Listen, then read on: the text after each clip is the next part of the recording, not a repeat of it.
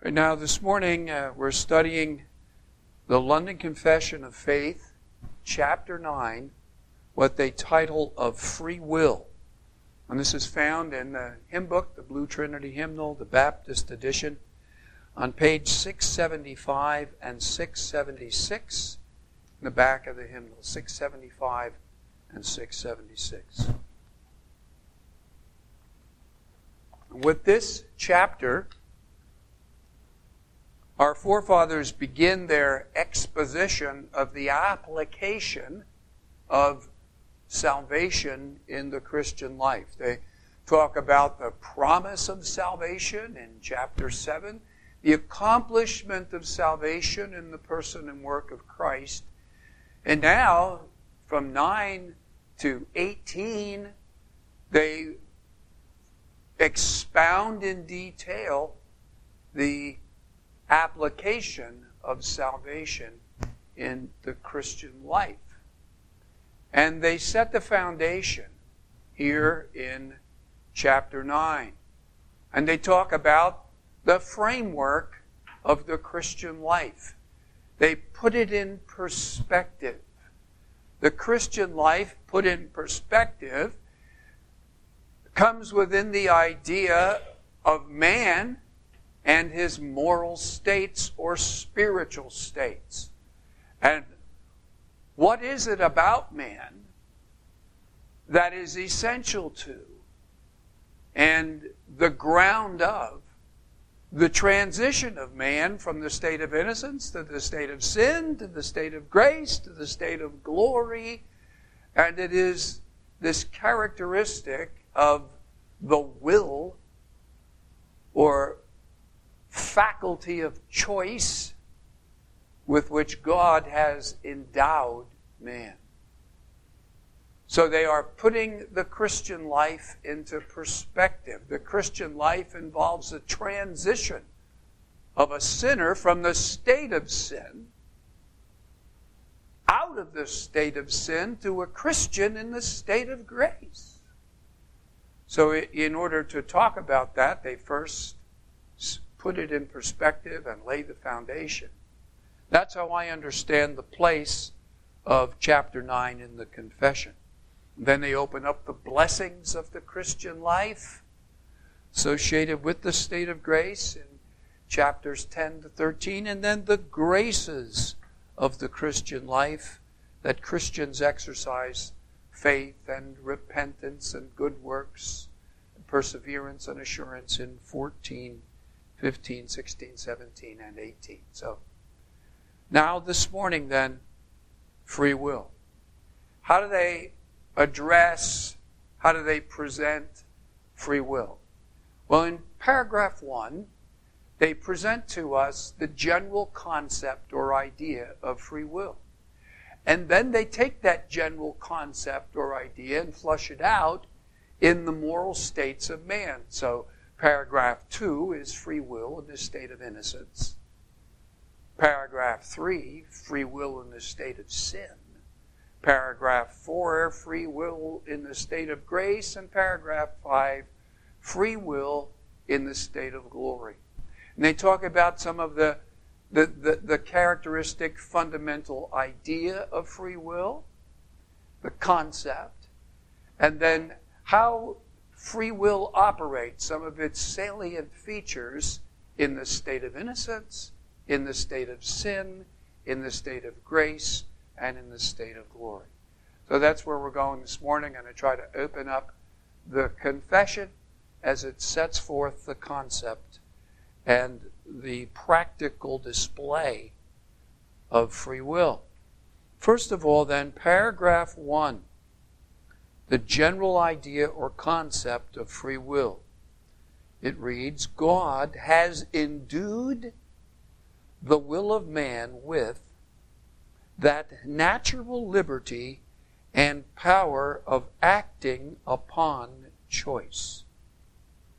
That it is neither forced nor by any necessity of nature determined to do good or evil. So if you want to break that down into what it actually says, it has the, the, the will of man has natural liberty and ability or power to act on choice. And it is defined this way two things. It is neither forced to do good or evil, nor is it determined by any necessity of nature to do good or evil. Not forced from without, not by necessity of nature determined to do good or evil.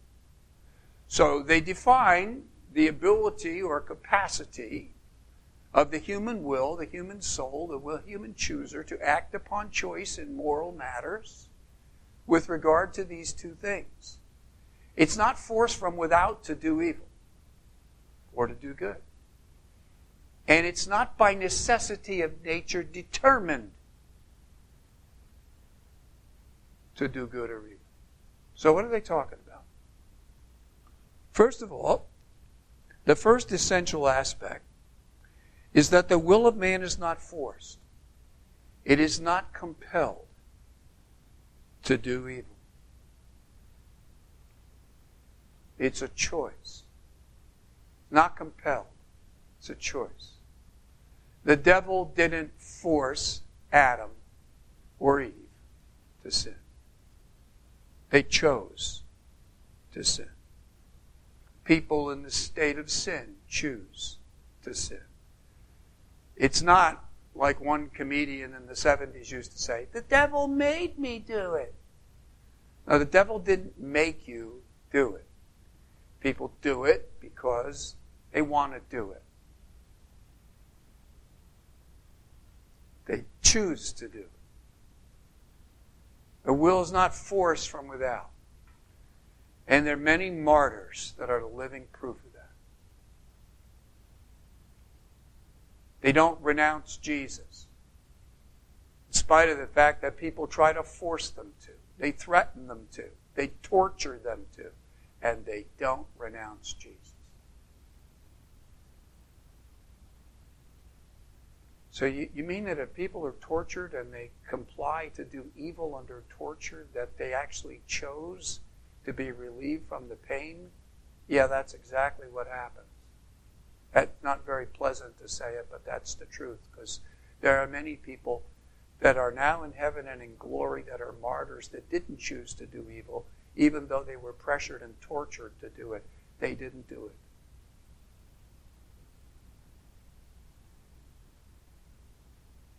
So the, the, the will of man has this liberty and power of acting upon choice that it is not forced from without to do evil. It's a choice to do good or to do evil. But then the second thing is that that says it's not determined to do good or evil. Now, what does this mean? Well, they're talking about the moral fixation or bent or what the old writers called the habitus of the human will. And they're not saying, in, a, in an erroneous sense, that the human will can just be neutral and have no fixation, no moral habitus no moral determination. They're not saying that.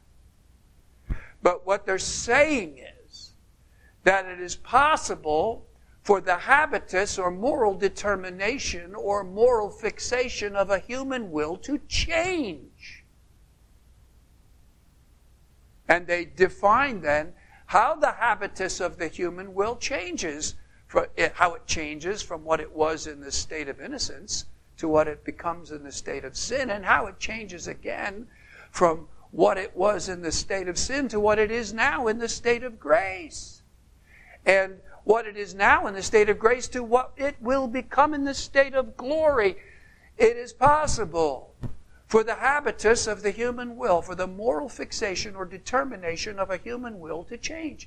It's not, it, It's not that they're saying that it's possible to be human and have your will not fixed on anything. So one day you can choose to act like the state of sin, next day choose to act like the state of grace, next day go back to the state of sin and go all over the place. No, no, that, that that's I don't mean any of that. And possibly it's worded in such a vague way that it could be misunderstood. I, I get that. Because, let me tell you, the 1689 and the Westminster Confession on which it was based are not, I'm not going to whisper, inspired. They're not inspired of God. They're not infallible. And they're not worded in such a way that it's impossible to misunderstand them. And it's possible that somebody could take this in a sense, but it, it would be wrong. It's not what they mean. And uh, I know it's not what they mean. How do you know it's not? Because they're not Pelagian heretics. So I know they don't mean that. And, uh, and, and that, that, that I am interpreting it correctly about what determination of the will means, because some people that have tried to put the 1689 in modern English have completely misconstrued this and completely missed the point. If you look at chapter 10,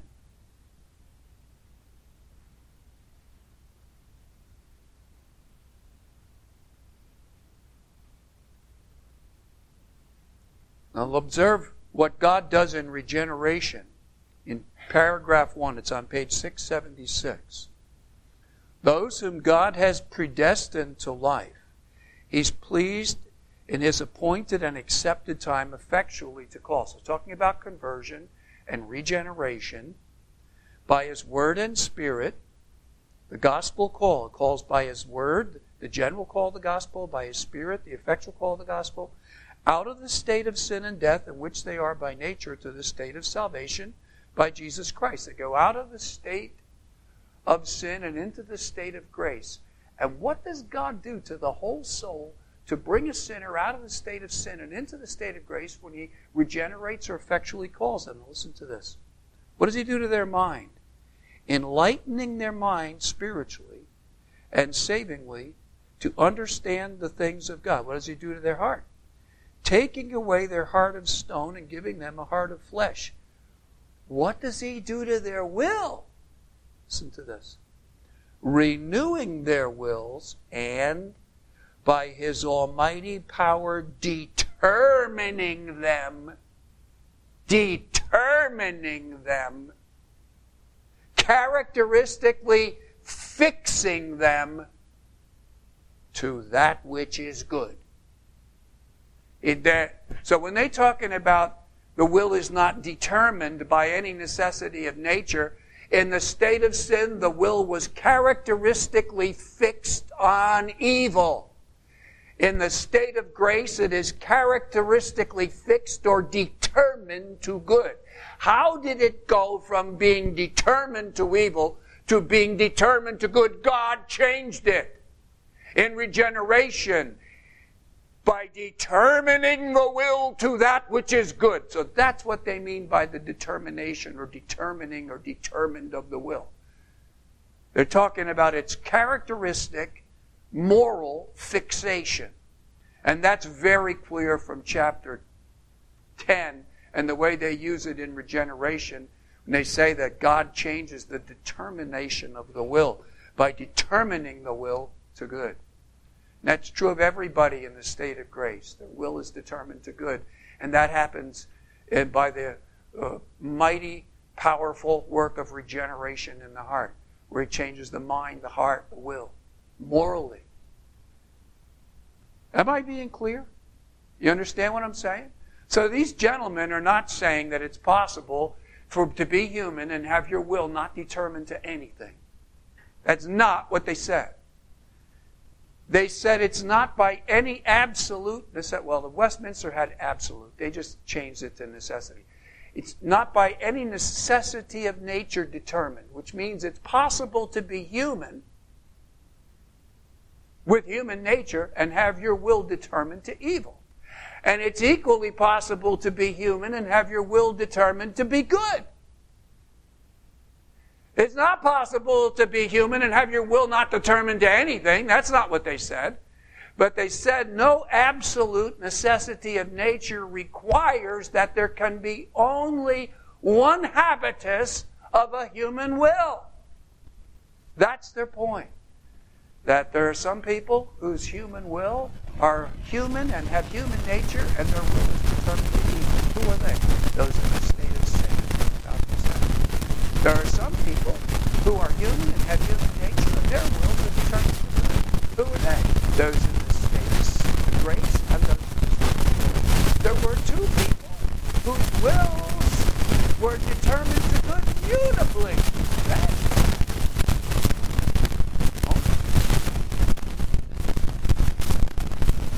so, that's my explanation of paragraph one. You got any questions or comments on that? Okay, let's move on. Do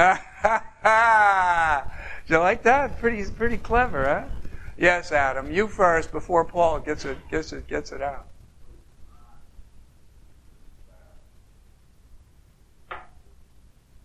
It, it, it, well, therefore, it includes Adam and Eve.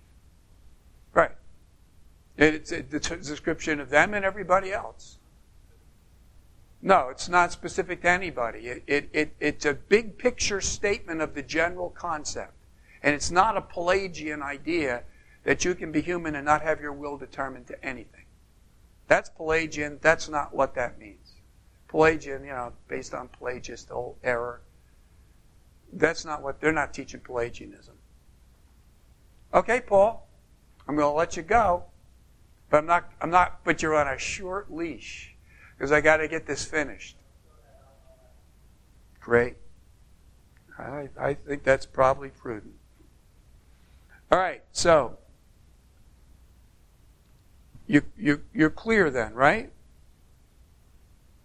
You're clear what they're talking about. They're not teaching Pelagianism. They're rather saying, yes, everybody's will is fixed on something. But you can be human and have that fixation change. Right, now, let's look at how that pertains to the state of innocence. Man, in his state of innocency, had freedom and power to will and do that which was good and well pleasing to God, but yet was unstable so that he might fall from it. Westminster says something slightly different, or very close. Man in his state of innocency had freedom and power to will and do that which was good and well pleasing to God, but yet mutably, so that he might fall from it. That's basically the same idea. Why they felt they needed to change it from yet was unstable to mutably. I you know, I don't know. They did. They changed it. So this is about man's original integrity in the state of innocency. His will was determined to good. But it was not determined or fixed to good immutably but it was determined to good in such a way that it was capable of changing. And he had the power to choose good, or he had the power to choose evil. It's not that his will wasn't set on anything, and he had to decide what fixation it would be.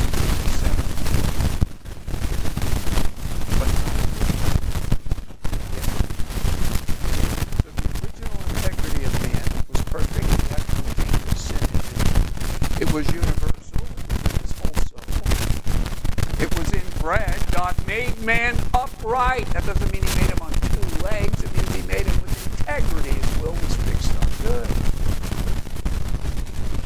And yet it was unproven and mutable. It was capable of changing. Now there is here a tremendous mystery. And I love the fact that the old writers simply appeal. How, how, do, how do you know that it could change? It change. But could you have predicted that it was mutable? Absolutely. Can you explain uh, how it could possibly change? You cannot. In, in fact, the old writers, uh, and, and, and even Professor Murray uses the word, talk about this one of the insoluble problems, incomprehensible mysteries associated with the fall into sin, the psychogenetic problem. How could a perfect man sin?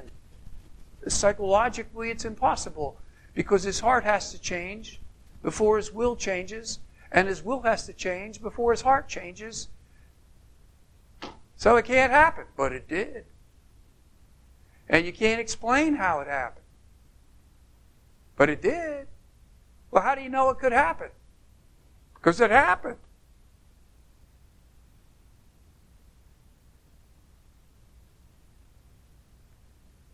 So, yeah, there's a lot of mystery associated with the state of innocence.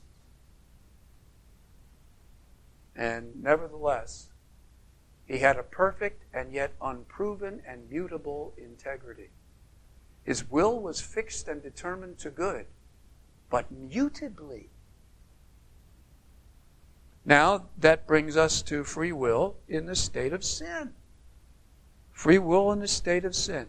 Man, by his fall into a state of sin, has wholly lost all ability of will to any spiritual good accompanying salvation. So, in the state of sin, his will is fixed and determined to sin. It's fixed and determined to do what is evil.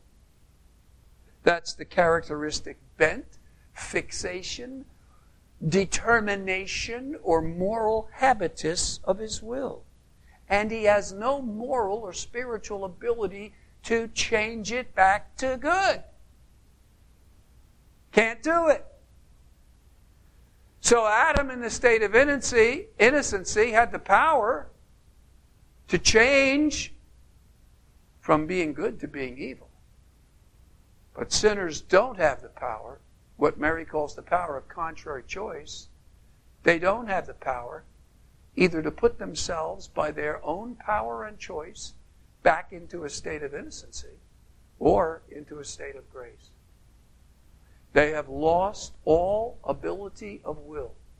Wholly, completely, and totally lost all ability of will to any spiritual good that accompanies salvation. So as, here's the fruit the natural man, that is a sinner in the state of sin, being altogether averse from that good and dead in sin, is not able by his own strength either to convert himself or to prepare himself thereunto. So a sinner doesn't have the moral power or ability to change his heart, to change his will, to reset, to redetermine his will from its moral fixation on evil to becoming morally fixed on good. But as we saw, we just read from paragraph 10 or chapter 10, paragraph 1. God does have that power. And that's what God does in regeneration. In regeneration, God changes, redetermines, refixes characteristically the moral habitus of the will of a sinner and changes it to the will of a saint, which is set on good in the state of grace. They appeal to Romans 8 7 because the carnal mind is enmity against God, not subject to the law of God, neither indeed can it be. And those that are in the flesh, that is in a state of sin, cannot please God. Um, they also uh, appeal to Ephesians 2. You were dead in your trespasses and sins and John chapter 6. No man, six, uh, 44 and 65, no man can come to me except the Father which has sent me draw him. And then 65, and he said, Therefore said I to you that no man can come to me except the Father which sent me draw him. And they appeal to 1 Corinthians 2.14. But the natural man does not receive the things of the Spirit of God, for they are foolishness to him. Neither can he know them. He can't know them. He can't come to Christ. He can't. He has no moral ability because in the state of sin, his will is fixed and determined to evil, and he cannot, in his own moral strength or power, change it. He has no power either to prepare himself for conversion or convert himself. That's what they're saying. That's the fixation or habitus of the will in the state of sin. It is fixed and determined to evil, and the sinner, in his own strength, cannot change it back. So, in a state of innocency, it was set on good, and through his sin, Adam changed it. In a state of sin, it's set on evil. And sinners are totally unable to save themselves or fix the problem. Does that make sense? Now, this is what they're saying. So, the doctrine of total inability of those in the state of sin indicates that the habitus of the will of a sinner is set on evil, and the sinner, in his own moral strength, can't change it. Now, the state of grace. When God converts a sinner and translates him into the state of grace, okay, where they talk about that again in re, when they talk about regeneration or effectual calling, chapter 10. Remember? And they said that what does he do to the will? He determines the will to that which is good. What is now there here it is. When God converts a sinner and translates him into the state of grace, He frees him from his natural bondage under sin. And by His grace alone, enables him freely to will and to do that which is spiritually good. And we saw also the way they express that in 10.1 he enables them to do what's spiritually good, and that's because by His almighty power, He renews the will and determines the will to that which is good and effectually draws them to Jesus Christ. Again, they allude back to John 6.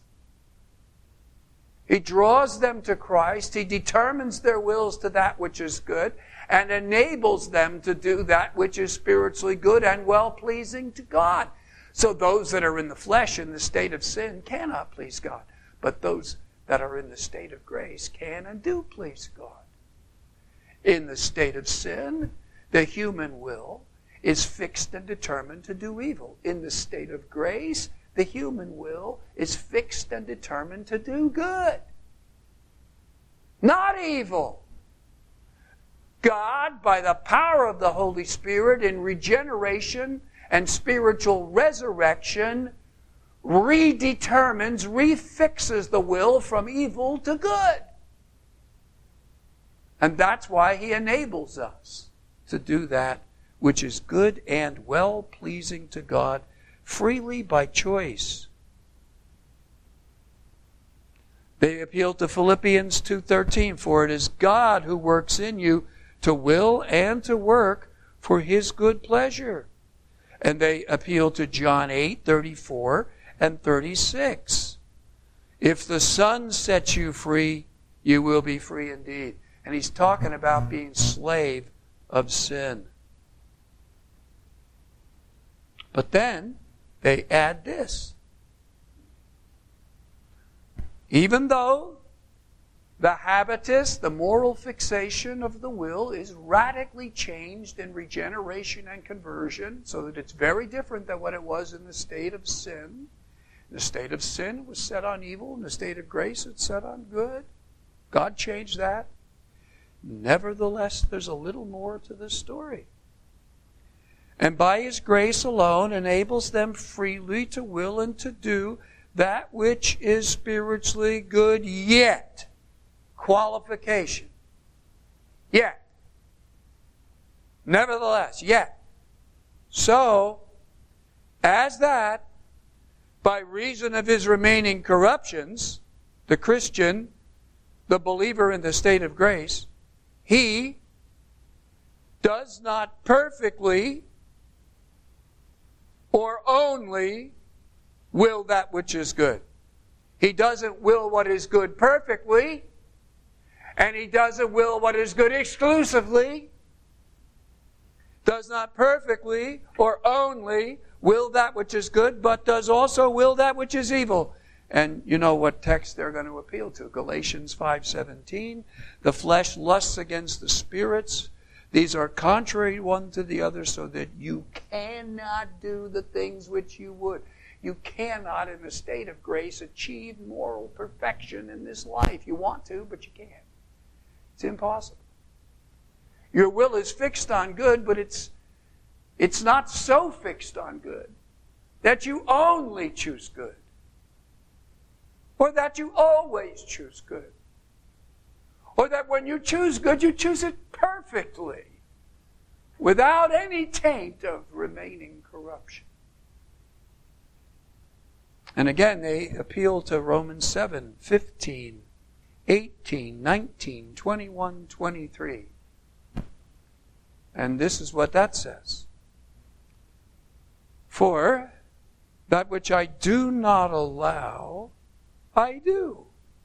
For what I would, that I don't do. What I hate, sin, that I do. Verse 18 For I know that in me, that is in my flesh, dwells no good thing. For to will is present with me, but how to perform that which is good, I find not. Verse 19. For the good that I would, I do not. But the evil which I would not, that I do. Verse 21 I find then a law that when I would do good, evil is present with me. Verse 23 But I see another law in my members, warring against the law of my mind, bringing me unto captivity to the law of sin in my members. Oh, wretched man that I am.